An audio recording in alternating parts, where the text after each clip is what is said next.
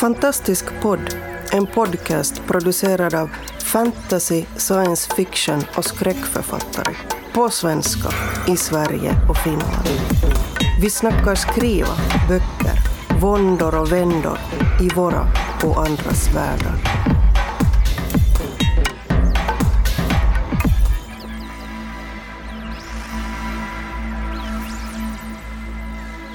Det låter också väldigt mycket som att vi har en... Vad heter de som sitter på rättegångar och skriver allt som händer? Ja, stenografar. Stenograf. Ja. Men de som inte används i Sverige. Va? Nej, det finns inga stenografer i Sverige. Det är bara i USA. Jaha. Aj, objekt! Ja. Svenska rättegångar spelas ju bara in rätt av på video. Ja, effektivt. Nej, det är ju faktiskt... Nej. Vad är det för modernitet? Har de inte peruk heller? Jag ska byta inriktning, det här. Nej, det var inte vad jag signade upp för. Du åker till USA och blir stenograf nu. Ja, precis. Förlåt, sista grej. Det finns en kanal på YouTube som heter Legal Eagle. Med någon amerikansk advokat som tittar på så här filmer och tv-serier om juridik. Och så ger han dem betyg på hur korrekta de är. Ja, det är ju väldigt roligt. Ja, det förstår jag. Kan jag rekommendera. Det är min pet peeve överhuvudtaget. Så fort jag ser särskilt svenska tv-serier när det förekommer en rättegång så sitter jag bara och kvider varenda gång över hur fel de har fattat det. Hur svårt kan det vara? Fråga någon. Gå till tingsrätten och sitt där en dag då, så vet du hur det funkar sen. Men jag tänker på att det är en så himla enkel grej att göra. Så är det konstigt att ingen gör det. För jag kollar på såna här... forensic scientist dismantle CSI episodes typ. Och där kan jag köpa för att det är väldigt svårt som privatperson att få gå med och vara med på en brottsplatsundersökning. Du får inte det för det är förundersökningssekretess, så det är bara glömde. Så det förstår jag. Så då sitter de här utbildade människorna och är så här, varför är det så mycket folk där och varför har alla håret utsläppt typ. Men att inte kunna gå och sitta på en rättegång som är öppen liksom. Eller hur? Och det är jätteroligt att göra det också. Och så hör man om folk liksom som oroar sig för det här med research. Jag måste ju fixa min research. Hur ska jag fixa den här? Det är skitsamma. Alla andra klarar sig utan. Lite grann så. Väldigt bra. De flesta bestsellers har den sämsta researchen. Välkomna till Fantastisk Podd. Det här är Västkustgruppen. Som har snöat in på diverse andra saker just nu. Runt bordet finns... Liv, Susanna, Marcus, Paul och Fredrik. Hej! Och vi ska egentligen inte prata research. Vi ska prata böcker, har jag hört. Vem vill börja? Jag vill börja. Jag har läst. Det här blev väldigt skolrapport, kände jag. En bok som heter Imorgon kommer jag att sakna dig.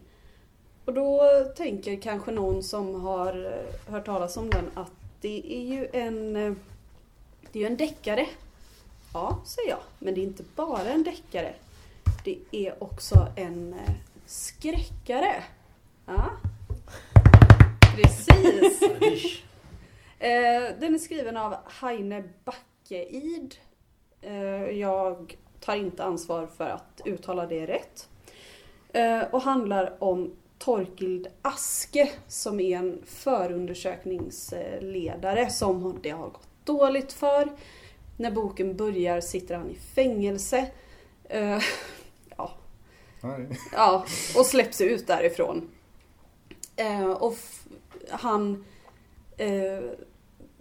blir liksom anställd som lite privatdeckare för att hitta en försvunnen dykare.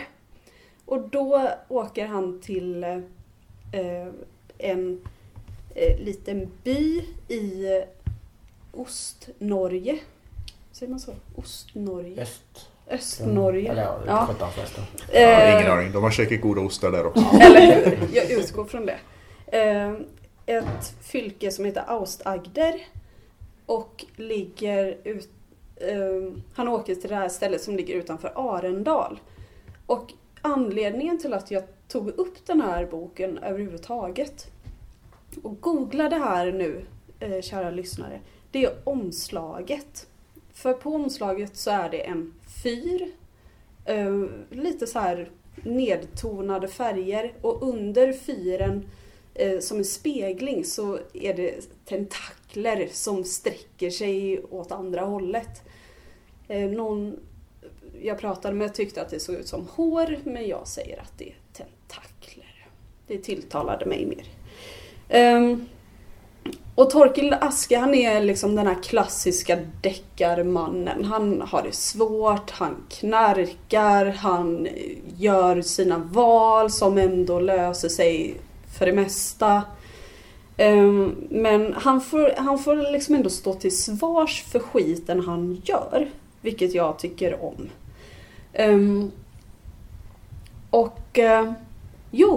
Den här fyren blir liksom skådeplatsen för när det börjar dyka upp suggestiva, halvlovecraftianska inpass. Det är både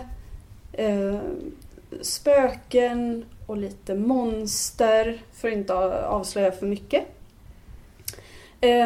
Och fyren på omslaget heter Möckalasset, som du inte heller tar ansvar för att uttala rätt.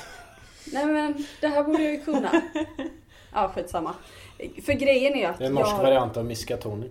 Ja, om Miskatonic hade varit en fyr. Ja. Men grejen var att jag rekommenderade den här boken till en norsk släkting. Och då kände hon igen den här fyren direkt. Och sa så här, ja men det är ju den fyren. Och så visade det sig att den ligger jättenära Eidehamn, där de bor. Och då tyckte jag att det var ännu lite häftigare. För plötsligt så gick det från att vara en snygg framsida till att bli en snygg framsida som jag har typ koppling till. Och dessutom en väldigt bra bok. Med en tack. Jag svarar varken ja eller nej på den frågan.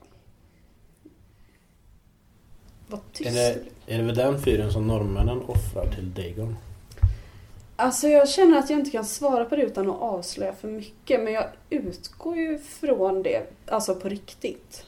Fast han heter väl Dag Otto eller någonting? Dag Otto? Mm. Ja.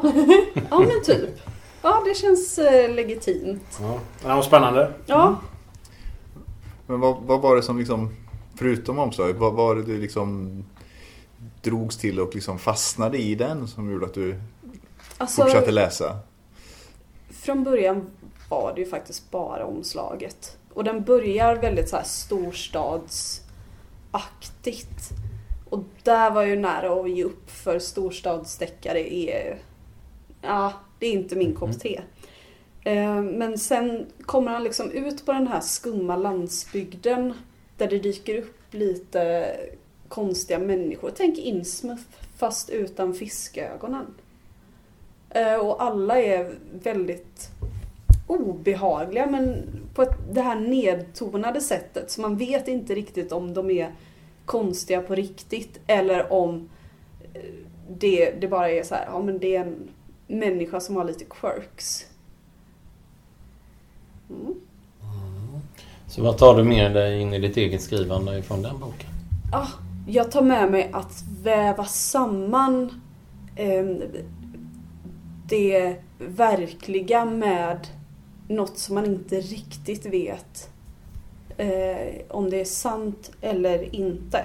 Jag tänkte att jag kunde läsa lite ett kort utdrag om ni vill höra det.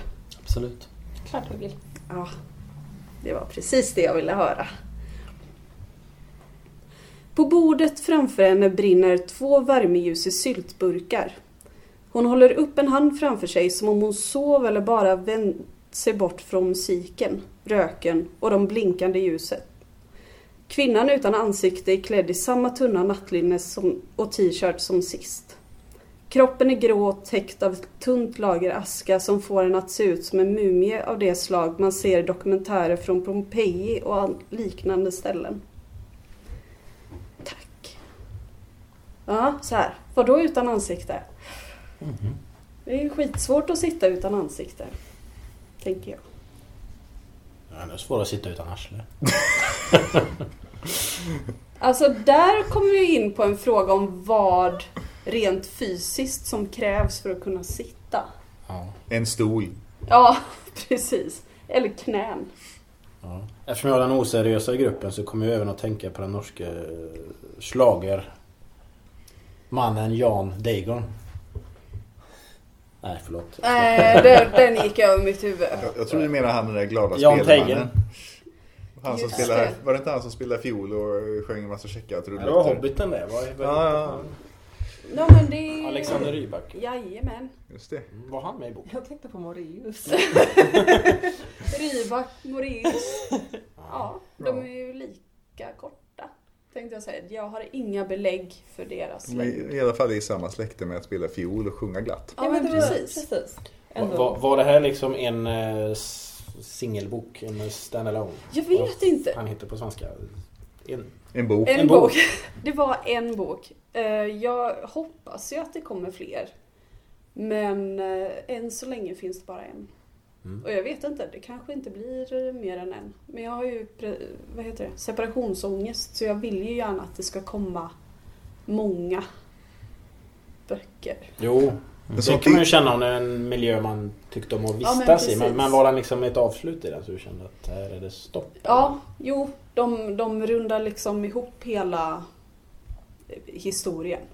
Sånt är så himla svårt tycker jag, för att böcker som blir serier närmast av marknadskraft är ju inte alltid de blir så himla bra sen. Utan det får ju ändå på något vis vara en tanke bakom att det här ska vara en serie eller x antal böcker. Annars blir det ofta, jag vet inte, det är svårt. Samtidigt så förstår man ju liksom rent kommersiellt att det är mycket lättare att sälja en bok och sen kanske folk gillar den och så skriver man vidare på samma tema. Mm. Ja, det var en utvikning. Ja. Har någon annan läst en bok? Ska jag ta då? Ja. Ja, jag kan ju prata om den här Uthark. Nightside of the Runes av Thomas Karlsson. Det ska ju vara svenska böcker, men han är ju faktiskt svenne, den här Thomas Karlsson. Han har skrivit andra böcker om magi och sånt, och han har skrivit den på engelska av någon jävla anledning, men det handlar ju om det handlar ju i alla fall om så här nordiska arvet och så. Sälja fler böcker kanske. Ja, förmodligen. Eller någonting kommer ut där. Uthark är då den esoteriska runraden. Futhark, det är den vanliga runraden, alltså det vanliga runalfabetet som man ser liksom, som man oftast möter. Futhark börjar liksom med en runa som symboliserar liksom, ja, jag kommer inte ihåg vilken är exakt, men det är så här välstånd och så. Så då är man redan fet och nöjd så att säga när man börjar med den. Men Uthark börjar i kaos då liksom. Mm. Och det är också sättet att läsa ut runor, så får man ett annat sätt att läsa ut dem och sådär bla bla bla. Thomas Karlsson, han grundade ju det här mörkmagikersällskapet Dragon Rouge. Så det är det han har skrivit det för. Så han är ju liksom så här genuint magitrående och tror att man kan göra sån här rollspelspels och sånt där liksom, det funkar i verkligheten. Så, och de är väldigt mycket så att de ska ju dyrka de mörka, eller använda sig av mörka gudar och mörktro och sånt där, och gärna så lite initierade grejer och esoterisk kunskap och sådär liksom, inget sånt där som alla andra håller på med, ingenting sånt för populasen så. Ja, och den här Uthark då, den syftar till att man ska kunna gå en helväg och resa till Hel, där man får liksom, Hel är ju dödsriket då, och då får man liksom kunskap då, då gör man ungefär som Oden då och liksom får kunskap, som hemlig kunskap. Och när jag skulle skriva den här boken Dödfödd då, så hade jag läst den här Nightside of the Runes, och så tänkte jag att det kunde ju vara häftigt, för att jag har med ett sånt här ett kriminellt mc-gäng som heter Jägarens hundar, och de är en slags så här nordiskt betonad kriminell grupp, och de använder då Uthark som, ja, det är deras magi så att säga. Och då stal jag rakt av en hel del från Thomas Karlsson. Bland annat är det den här helväg som alla måste gå på. Det innebär också att de måste offra en del av sin egen kropp så att säga, precis som, eller offra något av sig själv som Oden gjorde, eftersom han var ju tvungen att offra sitt öga då. Så det är liksom invigningen. Och de knyter även här till annan typ av magi. Det är bland annat Viktor då som är med i ett sånt här supportergäng. De är ju inte så här magiska på samma sätt. Och så samtalar han med Aldhelm som är så här invigd i Jägarens hundar då. Och de diskuterar, det är en bok som handlar mycket om så här lägenhetsbordeller och prostitution och sånt där. Och de diskuterar bland annat så här nigerianska kvinnor som kommer till Sverige för att prostituera sig. Och de är ju ofta så här, ibland kan de ju vara ha ett slags magiskt kontrakt satta på sig. Det är liksom någon så här fetischpräst nere i Nigeria som sagt gjort någon ritual så här och liksom ja, så nu måste du liksom lyda oss när du kommer till Sverige och sådär liksom. Och de är liksom, ja, det är som en kedja, mental kedja, så att de vågar inte bryta och göra vissa saker för de är rädda för att de ska drabbas av en förbannelse som också går ut över deras släkt så att säga. Och så här säger då Aldhelm till Viktor då. Man tar hår och blod från dem och skapar ett magiskt band, eller magiska bojor. Men med henne har man gjort mer. Rakat av hela håret och skurit henne rituellt och sedan stängt in henne i en kista i flera timmar. När de grävde upp henne fick hon äta ett rått kycklinghjärta. Det är ett förfaringssätt som har vissa likheter med invigningen som alla hundar måste gå igenom. Men man kan väl säga att hon begravdes under vägen till hel. Vi får förmågan att vandra på den. Alltså vandra på helväg då. Ja, så det är lite sådär som man kan göra för att använda sig av magisk tradition. Sen skriver han ganska bra, Thomas Karlsson, han är ganska rolig. Eller ja, han är inte så rolig, men han skriver, det finns många sådana här magiska böcker. Och de är, ja, så är det liksom sida upp och sida ner och så är det lite, du kan göra så här ritualer och sånt. Men han håller ofta på med så här, ja, han refererar till konst och sådana där grejer. Och det känns lite häftigt sådär när han skriver. Så. Ja, ja jag undrar, vad, om ni skulle göra ett sånt här kontrakt, vad skulle ni offra då? Nej. Nej, men, nej, men jag tänker så här. Tån bredvid lilltån. Den gör ju inte så mycket nytta. Nej, men så här, lilltån finns ju där för balans. Men den bredvid, den är ju bara så här ovärd. Man kanske får lite fismagi bara. Ja, då, sen i det här dödfödd, där får man ju inte välja då. Utan det är den som tar det ifrån dig, tar vad han vill ha. Nej. Jag har också alltid en känsla om så här utbytesmagi, att det skulle vara att det måste ha likgiltigt värde. Mm. Så om du vill ha något som är exakt lika värdelöst som den tån du offrar, så fine. Men vill du typ ha någonting som är viktigt för dig och ger någonting som inte spelar någon roll för dig, ja, jo, det är då sant. Skulle du antagligen få något som du inte ville ha. Ja. You get what you pay for. Någon kanske blir väldigt arg för att den inte får någonting bra från dig. Ja, nej, det gick inte så bra. Ja, nej. Det. Mm. Men empiriska studier, säger jag. Ja, empiriska studier. Jag får samla ihop några och gå igenom dem. Ja, men den här Thomas Karlsson, när är han fortfarande aktiv? Jag vet ju inte riktigt. Nu var det så länge sedan. Det var ju så här att när de var i ropet då, 90-talet kanske, då var det så här rubriker om att de hade så här satanistiskt bröllop och sådana här roliga grejer. De gav väl ut en tidning som heter Pentagram också, jag för mig. Nej, det var inte de. Var det inte de? Nej. Han var med där och han var intervjuad där. Och så skrev han lite artiklar också. Mm. Han var i något annat, Quintessens också. Jag har alla de där tidningarna hemma. Ja, men det var ju ett väldigt bra exempel på någonting som du haft nytta av i det du skrev också. Att det, rakt av, in med det här. Och det blir liksom spännande och trovärdigt i din bok.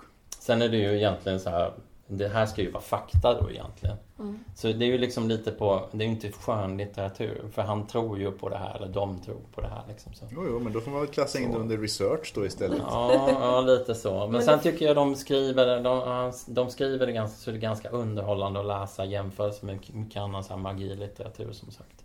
Jag har väl läst så här, ja, det är någon kabbalabok som är ganska, jag har glömt vad hon heter, det var ju ganska tråkigt, trista grejer.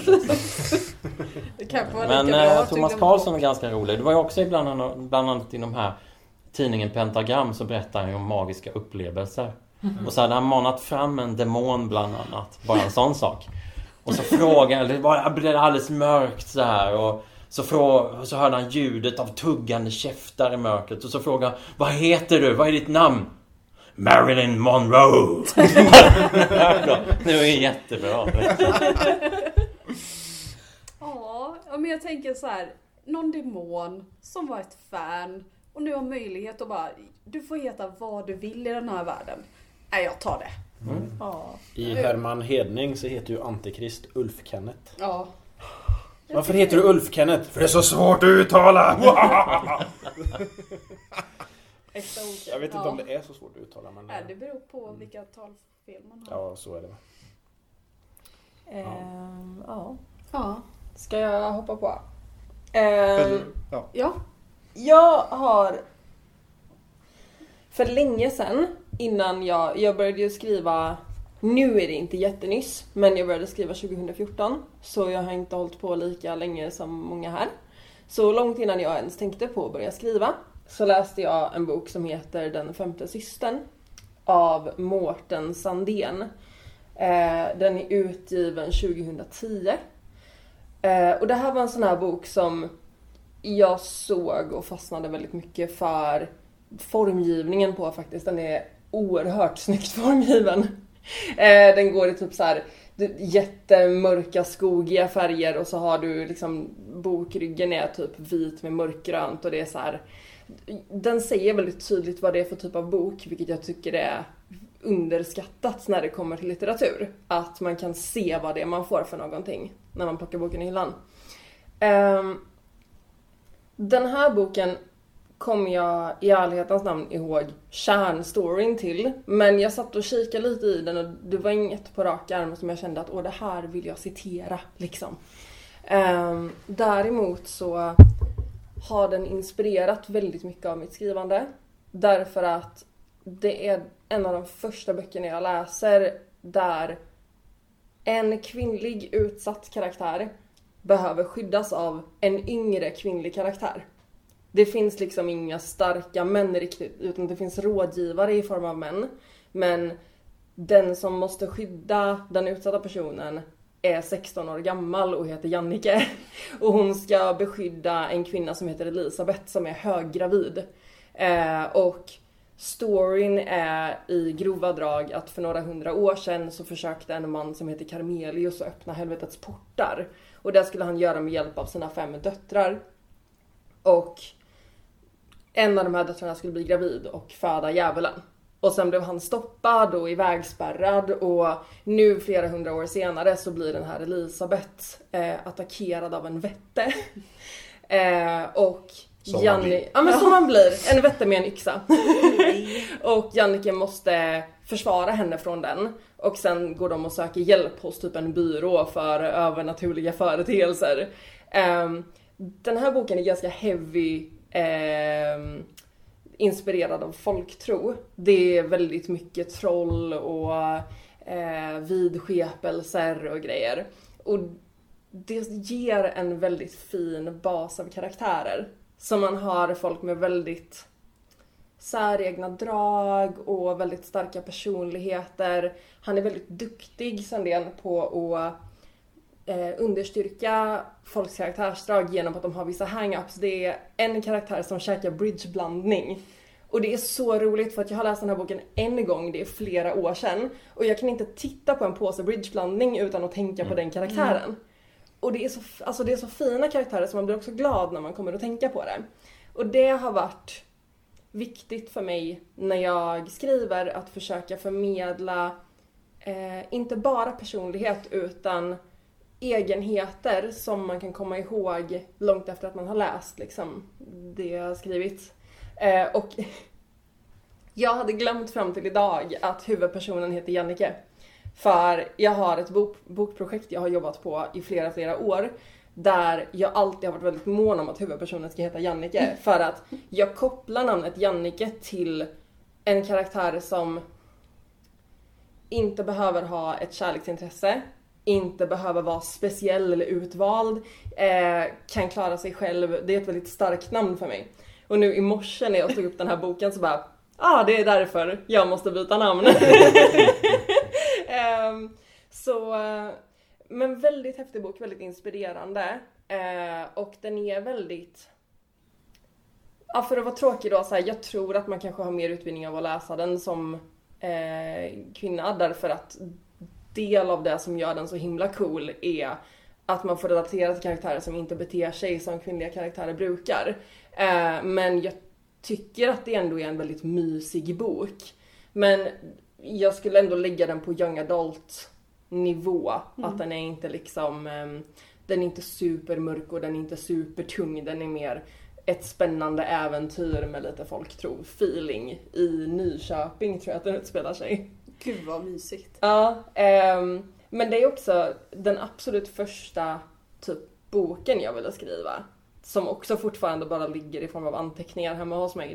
Det är en berättelse som lutar väldigt tungt på folktro. Och jag la flera månader på att läsa om det. Och det är otroligt mycket på grund av just den här boken. Mm. Ja. Skriv klart den nu då så vi får läsa den. Ja. Men den ska vara 4 böcker. Nej, jag vet inte. Men jag vill skriva den verkligen. Ja. Men den har verkligen... jag har förändrat så mycket sen jag började skriva till nu. Att alla idéer som har legat sen jag började skriva, de sitter jag med nu och försöker översätta till hur jag tänker idag. Mm. Så det är lite av ett projekt, men jag tror att det kommer att bli väldigt kul när jag har fått alla texter och översatt dem. Coolt. Ja, det märks ju att du blivit influerad av den verkligen. Mm. Ja, det låter intressant. Mm. Det låter ju inte så jättefarligt. Det blir en anfall av en vätte kanske. Men jag läste Mikael Strömbergs Vätten för inte så länge sedan. De kan ställa till med en jäkla massa bekymmer. Och det var något obehagligt i den här litenheten. Alltså det börjar med att de pratar om det och typ ser spår. För de jobbar på ett museum och så ser de spår. Och så är de så här, är det en ekorre som har varit där? Och så hör de att det är någonting som rör sig. Och så är de så här, ja det är nog en ekorre som är fast här inne. Och det är också en grej i hur jag försöker leka med obehag. Mm. Att om formen är oförväntad så blir det också obehagligt. Och man kan gå Lovecraft och göra allting stort och obegripligt. Men det finns också något väldigt, väldigt, väldigt så uncanny valley över att vara livrädd för någonting som är väldigt litet och bara ser väldigt konstigt ut. Mm. Ja, men nu förstår jag så mycket om dig. Ja, men jag gillar också, jag är ju ett fan av att plocka upp en bok efter omslaget. Man ska ju inte göra det, men jag gör det.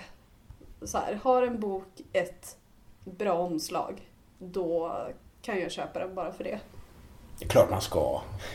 Ja, alltså jag tycker ju det. Jag har ju en process då. Så att först är det omslaget och sen läsa baksidan. Ja. Och sen öppna och läsa ett uppslag i mitten och se om jag tycker att det är bra skrivet. Och sen lägga bort den. Och lyfter jag den 3-4 gånger till utan att komma ihåg. Om det är så här, vilken fin bok alla gångerna. Och så märker jag när jag läser igenom att det är samma bok. Då måste jag köpa den. Mm. Men jag får inte impulsköpa bara för att den var fin. Det låter mycket bättre än att impulsköpa för att något är fint. Tycker jag. Ja, men det är också något väldigt, väldigt analt med det bara. Ja, härligt. Men på ett bra sätt. Ja. Vad har Marcus valt för bok? Jag vet inte, ska vi ta det nästa? Ja, vi lämnar med en cliffhanger där. Och så tar vi och börjar med Marcus nästa gång. Wow. Så tack för att ni lyssnade och ha det bra. Och återseende. Ja, eller återhörande. Exakt. Du har lyssnat på Fantastisk podd. Om du trivdes i vårt fantastiska poddsällskap och vill ha mer, så hittar du äldre poddar och information om oss som deltar på vår hemsida under fantastiskpodd.se.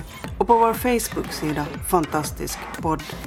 Har du frågor eller förslag på vad du tycker att vi ska tala om, hör gärna av dig antingen på Facebook eller via kommentarer på hemsidan. Vi hörs! Hej då! Hej då!